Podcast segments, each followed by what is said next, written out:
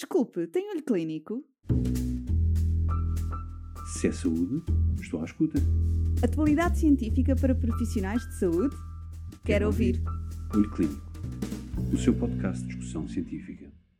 Olá, bem-vindo ao Olho Clínico, o seu podcast de discussão científica. Na conversa virtual de hoje estão presentes o Dr. Paulo Cortes e a Dra. Joana Ribeiro. Em conversa no Olho Clínico, os dois especialistas vão destacar e explicar como é possível melhorar os resultados clínicos em cancro da mama luminal, qual o papel dos inibidores das ciclinas em contexto adjuvante e dos inibidores da PI3K em contexto avançado. Curioso? Ouça até ao fim. Primeiro destes hot topics, chamemos assim, do cancro da mama com os receptores hormonais positivos, HR2 negativo, os primeiros resultados dos ensaios de terapêutica adjuvante, englobando inibidores dos CDK4 e 6.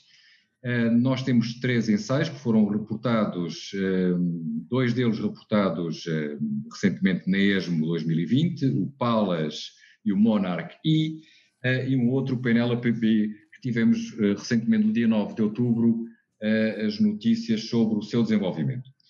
Estes ensaios têm semelhanças, diferenças, e é isso que nos propomos discutir, a doutora Joana e eu, nestes próximos minutos. A primeira questão que eu colocava, que acho que é uma questão fundamental, tem a ver com a Joana: quais são os critérios de inclusão destes ensaios, quais são as diferenças que nós tivemos entre os critérios de inclusão nos 3 ensaios, o PALLAS, o PENELOPE e o MONARCH?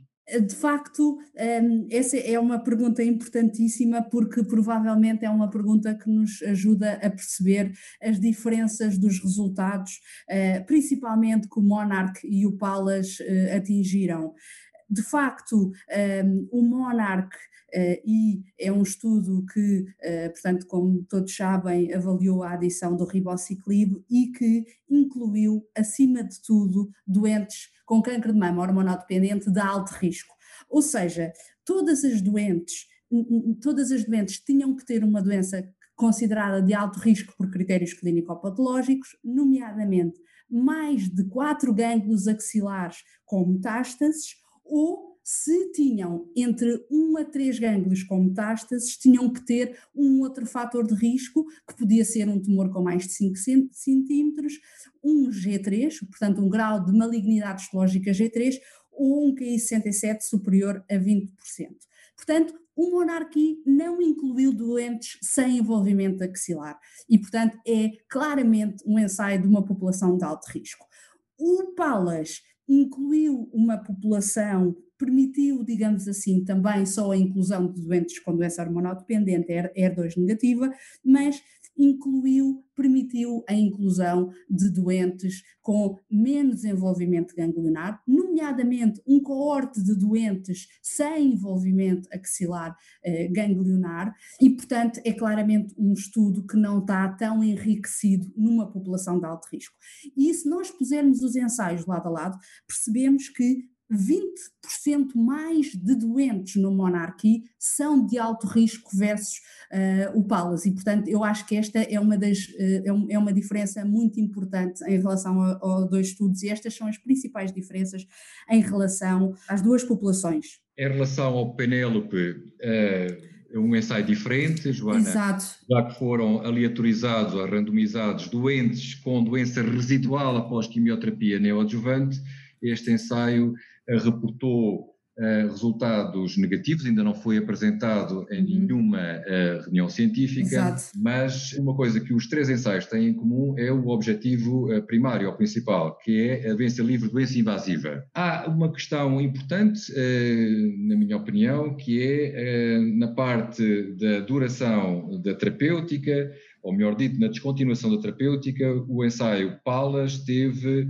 uma elevada taxa de doentes que descontinuaram o palbociclib prematuramente. Uhum. Isto aconteceu, na realidade, em 42% dos doentes, e só 32% dos doentes completaram o protocolo de tratamento. Por outro lado, no ensaio MONARCH e vamos comparar estes 2 ensaios porque são, digamos, talvez, e concordarás comigo, Joana, aqueles que podemos ter um desenho mais semelhante, uma duração diferente, uma população.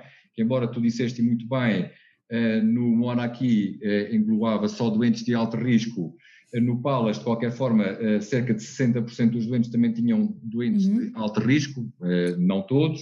Sem dúvida. Mas no MONARCH, os doentes continuaram a terapêutica, mas na realidade só cerca de 12,5% dos doentes nesta análise que foi apresentada por Johnston na ESMO 2020 completaram os 2 anos previstos de terapêutica adjuvante com a abemaciclib. E, portanto, eventualmente, e gostava de também ter o teu comentário em relação a isso, a taxa de descontinuação poderá aumentar no futuro. O que é que achas? Sim, eu concordo exatamente consigo. Este é um dos tópicos que tem de ser discutido e que talvez seja interessante para nós, como oncologistas, porque é uma taxa de descontinuação sinceramente alta que eu não esperaria. Ou seja, todos nós estamos a fazer palbociclib em contexto metastático há pelo menos 3 anos e todos nós sabemos que é um fármaco cuja toxicidade é manejável, não é? É manejável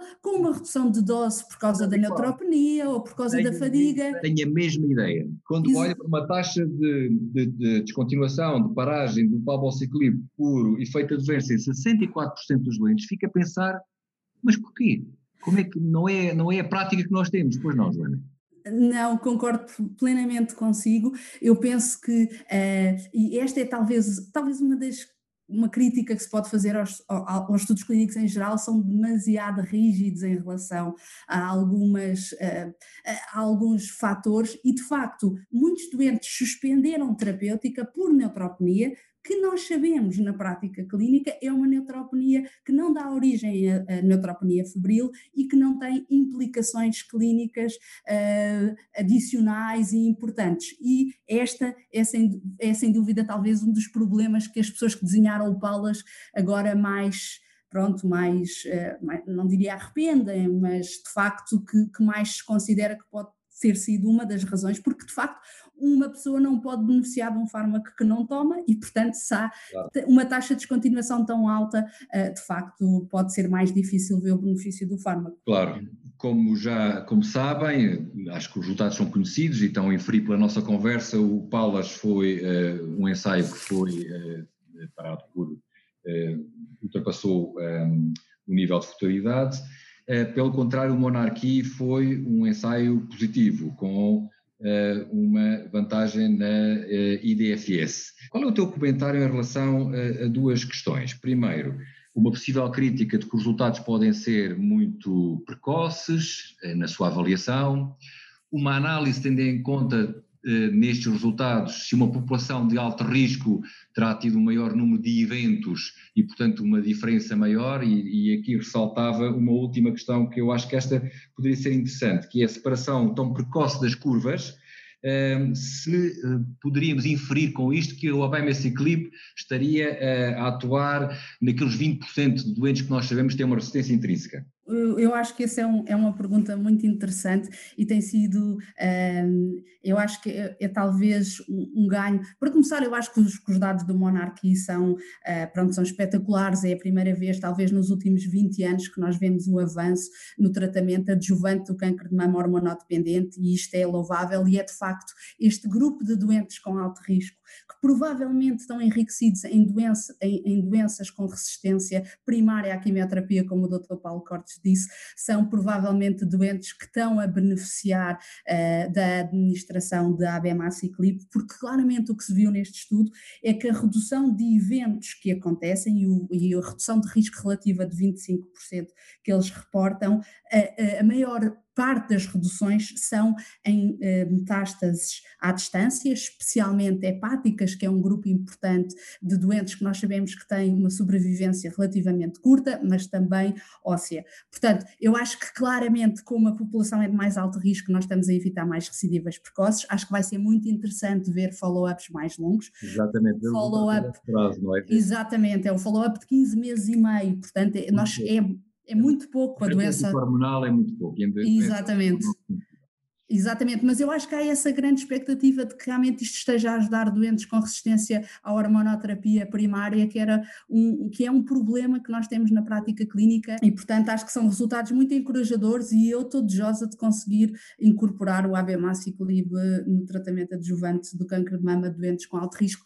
Mas já agora, Dr. Paulo, que doentes é que hoje consideraria? Eu penso que consideraria, estou-me a lembrar daquelas doentes com câncer lobular que ficam com muita doença residual após quimio, ao qual a quimio não faz quase nada, com 10 gânglios às vezes, ou mesmo doentes com carcinomas NST, que são os mais comuns, mas com um grande envolvimento axilar. Completamente de acordo. Uhum. Então, e a relação, mudando aqui um bocadinho agora as agulhas, o que é que tu achaste dos resultados da sobrevivência global do alpelisib com fulvestrant no tratamento do cancro da mama, metastizado, receptores hormonais positivos, HR2 negativos. Isto na sequência dos resultados prévios, em que tínhamos realmente quase uma duplicação da sobrevivência livre de progressão nesta cohorte de doentes com uma mutação do PI3K. Pronto, eu acho que os resultados não são estatisticamente significativos. Mas, provavelmente clinicamente relevantes? Eu acho que sim. A diferença para ti neste contexto é relevante? Eu acho que sim, eu acho que o SOLAR era um estudo muito aliciante, porque quase que permitia a entrada do câncer de mama na era da genómica, na era de tirar um bocadinho de sangue à doente e ver se há mutação PI3K para fazer uma terapêutica dirigida, era afinar um bocadinho a terapêutica no contexto do câncer de mama hormonodependente avançado, que é algo que não tínhamos e que, por exemplo, os nossos colegas do pulmão têm imenso. É realmente a diferença, a mim parece-me que clínica é uma diferença importante. Atenção que as doentes com doença mais difícil de tratar, com doença visceral, beneficiaram mais. Atenção que claramente o alpelisib aumenta o tempo até quimioterapia, que eu acho que é um dado importante, mas eu acho que nós também temos que ter mais experiência e perceber, porque o alpelisib também tem toxicidades que não são desprezíveis. Exatamente. Então, há a questão prática, para terminar, que vai ser um desafio, se este fármaco for aprovado, em que contexto, tendo em vista que a possível aprovação da EMA e o parecer da EMA é em doentes que tiveram progressão e que têm, obviamente, mutação do PI3K, mas após terapêutica hormonal ou terapêutica endócrina como monoterapia. E, embora saibamos que os resultados do ByLive mostraram que o subgrupo de doentes tratados com hormonoterapia em combinação com inibidores CDK, CDCs, beneficiam também do alpelisib, mas, na realidade, temos este desafio, porque provavelmente a relação da EMA vai ser noutro contexto. E hoje em dia, provavelmente a população de doentes com doença metastizada e receptores hormonais positivos que não são tratados com inibidores CDK e CD6 será provavelmente... Sim. Mas, Dr. Paulo, lembra-se de já ter visto isto antes, nomeadamente lembra-se que quando começámos a utilizar pertuzumab e trastuzumab após os resultados do Cleopatra, toda a gente se perguntava o que íamos fazer ao TDM1, uma vez que os dados tinham sido após, e agora perguntamos o que é que vamos fazer com os dados do Catherine em relação à utilização do TDM1 em residual, porque no Catherine só se utilizou trastuzumab e agora utilizamos trastuzumab e pertuzumab. Portanto, a oncologia está a mudar muito depressa e, portanto, estes estudos... Mas a questão é que a que ponto é que as autoridades regulamentares vão acompanhar esta mudança. Foi um prazer estar à conversa contigo. Obrigada. Se é saúde, estou à escuta. Atualidade científica para profissionais de saúde? Quero ouvir. Olho Clínico, o seu podcast de discussão científica.